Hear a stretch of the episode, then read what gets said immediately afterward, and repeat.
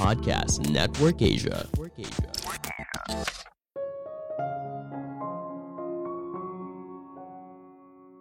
Seseorang menjadi pribadi yang lebih baik ketika dirinya berhasil melewati tantangan hidup yang berat. Halo semuanya, nama saya Michael. Selamat datang di podcast saya, Sikutu Buku. Kali ini saya akan bahas buku Resilience karya Eric Greitens. Sebelum kita mulai, buat kalian yang mau support podcast ini agar terus berkarya, caranya gampang banget. Kalian cukup klik follow Dukungan kalian membantu banget supaya kita bisa rutin posting dan bersama-sama belajar di podcast ini. Buku ini membahas bagaimana untuk menjadi tahan banting dan kuat dalam menghadapi tantangan hidup. Suatu hari, penulis yang merupakan mantan pasukan khusus Angkatan Laut SEAL mendengar kabar dari seorang teman lama bernama Zack.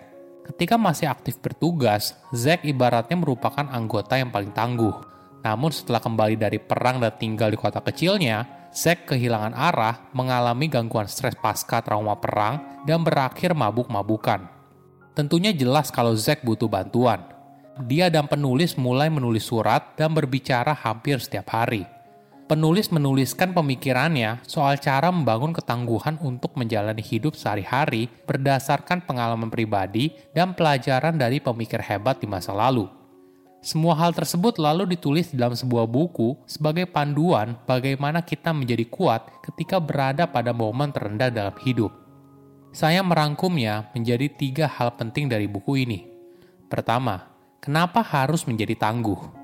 Apakah kamu menjalani hidup sesuai dengan potensi yang kamu miliki? Sayangnya banyak orang tidak berada di level tersebut. Mereka sehari-hari terjebak dalam kekecewaan dan kegagalan Dua hal ini ibaratnya menjadi momok yang mengantui hidup yang mereka jalani. Jangan berkecil hati. Kita bisa belajar mengatasi kesulitan tersebut dengan belajar untuk jadi tangguh. Perlu kamu sadari, tidak ada manusia yang bisa lepas dari rasa sakit, ketakutan, atau keraguan.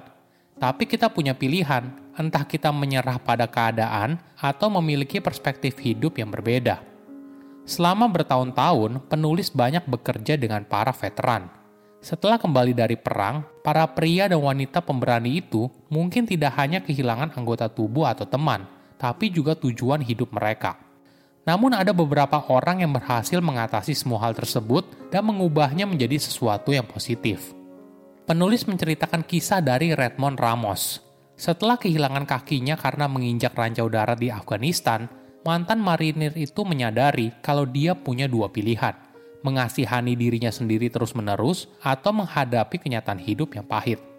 Redmond memilih opsi kedua, dan sebagai hasilnya, dia menjadi jauh lebih kuat. Dengan bantuan kaki buatan, Ramos akhirnya berhasil mengikuti US Paralympic Warrior Games dan membawa pulang beberapa medali. Ada pelajaran berharga di sini. Tujuannya bukan untuk bangkit kembali dari kesulitan, tapi bagaimana kita bisa melewatinya. Jika kita membaca sejarah, pasti kita banyak menemukan kisah serupa tentang seseorang yang berhasil menghadapi tantangan berat dan menggunakan kemalangan yang mereka hadapi menjadi sebuah peluang untuk sukses. Bagaimana cara kita bisa tetap kuat dalam menghadapi tantangan hidup yang berat? Cobalah mulai dengan lihat ke cermin. Pada akhirnya, kekuatan tersebut berasal dari keputusan kita untuk bertanggung jawab atas tindakan yang kita ambil Artinya, kamu menerima ada hal yang tidak bisa kamu kontrol, sehingga kamu bisa fokus pada hal yang bisa kamu kontrol. Tentu saja, mungkin di dalam hidup ada kejadian di luar kendali, dan itu sangat mungkin terjadi. Tapi, walaupun begitu, kamu tetap bertanggung jawab bagaimana cara memberikan respon dari kejadian tersebut. Penulis belajar hal ini ketika mengunjungi sebuah kamp pengungsi di mana dia melihat sendiri ribuan pria dan wanita berjuang untuk menghadapi kenyataan hidup yang tragis. Kondisi ini membuat setiap orang mengambil pilihan yang berbeda. Ada yang merenung, menderita, dan meratapi nasib yang buruk. Namun ada juga yang memilih untuk tetap berjuang. Mereka mengajar anak-anak, mengatur permainan olahraga, dan sebagainya. Dalam kondisi tidak berdaya, beberapa orang berhasil menemukan kekuatan untuk menjalani tantangan hidup yang berat.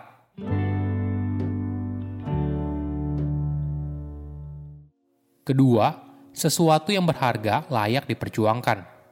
Kita semua tentunya ingin memiliki pekerjaan yang menyenangkan dan hubungan yang bahagia.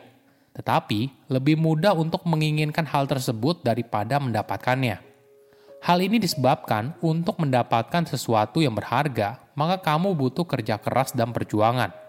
Mungkin usaha yang kita lakukan inilah yang akhirnya memberikan makna. Tapi apakah kamu tahu apa yang layak untuk diperjuangkan? Biasanya kembali lagi kepada tujuan. Cuma hal ini tentunya tidak mudah. Bahkan banyak orang ketika ditanya, apa tujuan hidup kamu? Atau kenapa kamu melakukan hal tersebut? Mereka kebingungan. Hal ini bisa dimaklumi karena menemukan sebuah tujuan memang tidak mudah. Kamu bisa tahu apa tujuannya dengan melakukan sesuatu dan mencoba hal-hal baru. Ibaratnya, mulai aja dulu. Misalnya, kamu menerima pekerjaan di kota baru di mana kamu tidak mengenal siapa pun.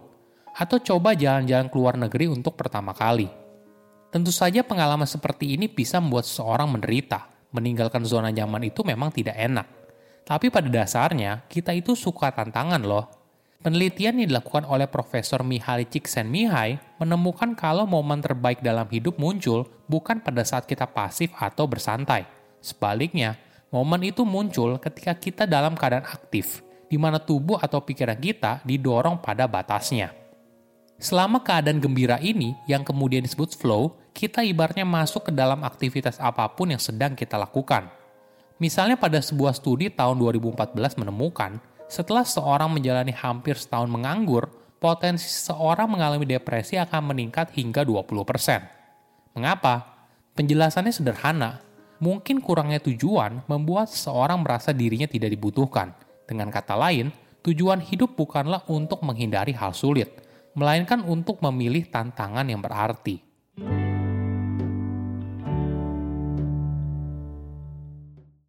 Ketiga, kegagalan adalah bagian dari hidup. Apakah kamu masih ingat ketika kamu belajar naik sepeda? Kamu mungkin jatuh beberapa kali dan lutut kamu luka sebelum akhirnya kamu bisa. Hal yang sama terjadi ketika kamu menemui tantangan hidup. Awalnya mungkin kamu gagal, ini adalah kenyataan hidup yang harus diterima dan merupakan bagian dari proses. Ketika kamu mencoba lagi, kamu akan mengalami lebih banyak kegagalan lagi. Namun bedanya, kamu tidak mengulangi kesalahan yang sama terus-menerus. Kamu belajar dari kesalahan hingga akhirnya kamu berhasil. Sayangnya tidak semua orang punya pemikiran seperti itu. Banyak dari kita takut mengalami dan menerima kegagalan. Sebagai contoh, banyak teman penulis yang merupakan anggota pasukan khusus Angkatan Laut SEAL dulunya hebat dalam tinju. Namun mereka sekarang justru tidak mau masuk ke dalam ring tinju. Kenapa? Penulis beranggapan setelah seorang merasakan kesuksesan, biasanya mereka sulit menerima kekalahan. Kerendahan hati dalam menerima kegagalan biasanya muncul apabila kamu memiliki mindset seorang pemula. Ada contoh menarik dari kisah hidup penulis. Setelah pulang dari Irak, penulis mencoba belajar bela diri baru yaitu taekwondo. Padahal dirinya merupakan juara tinju dan anggota SEAL. Namun pengalaman ini memberikan dirinya perspektif yang baru. Ketika awal belajar taekwondo, dirinya merasakan kekalahan. Maklum saja, bela diri ini tidak dikuasai oleh penulis. Namun pengalaman ini membuat dirinya menikmati kembali belajar seperti pemula dan menyadari kalau kekalahan itu hanyalah sementara. Jika kamu tidak pernah gagal, maka ada dua kemungkinan. Kamu adalah pahlawan super atau kamu tidak bekerja lebih keras. Mana yang benar menurut kamu? Saya undur diri, jangan lupa follow podcast Sikutu Buku. Bye-bye. Pandangan dan opini yang disampaikan oleh kreator podcast, host, dan tamu tidak mencerminkan kebijakan resmi dan bagian dari podcast Network Asia. Setiap konten yang disampaikan mereka di dalam podcast adalah opini mereka sendiri dan tidak bermaksud untuk merugikan agama, grup etnik, perkumpulan, organisasi, perusahaan, perorangan, atau siapa pun dan apa pun.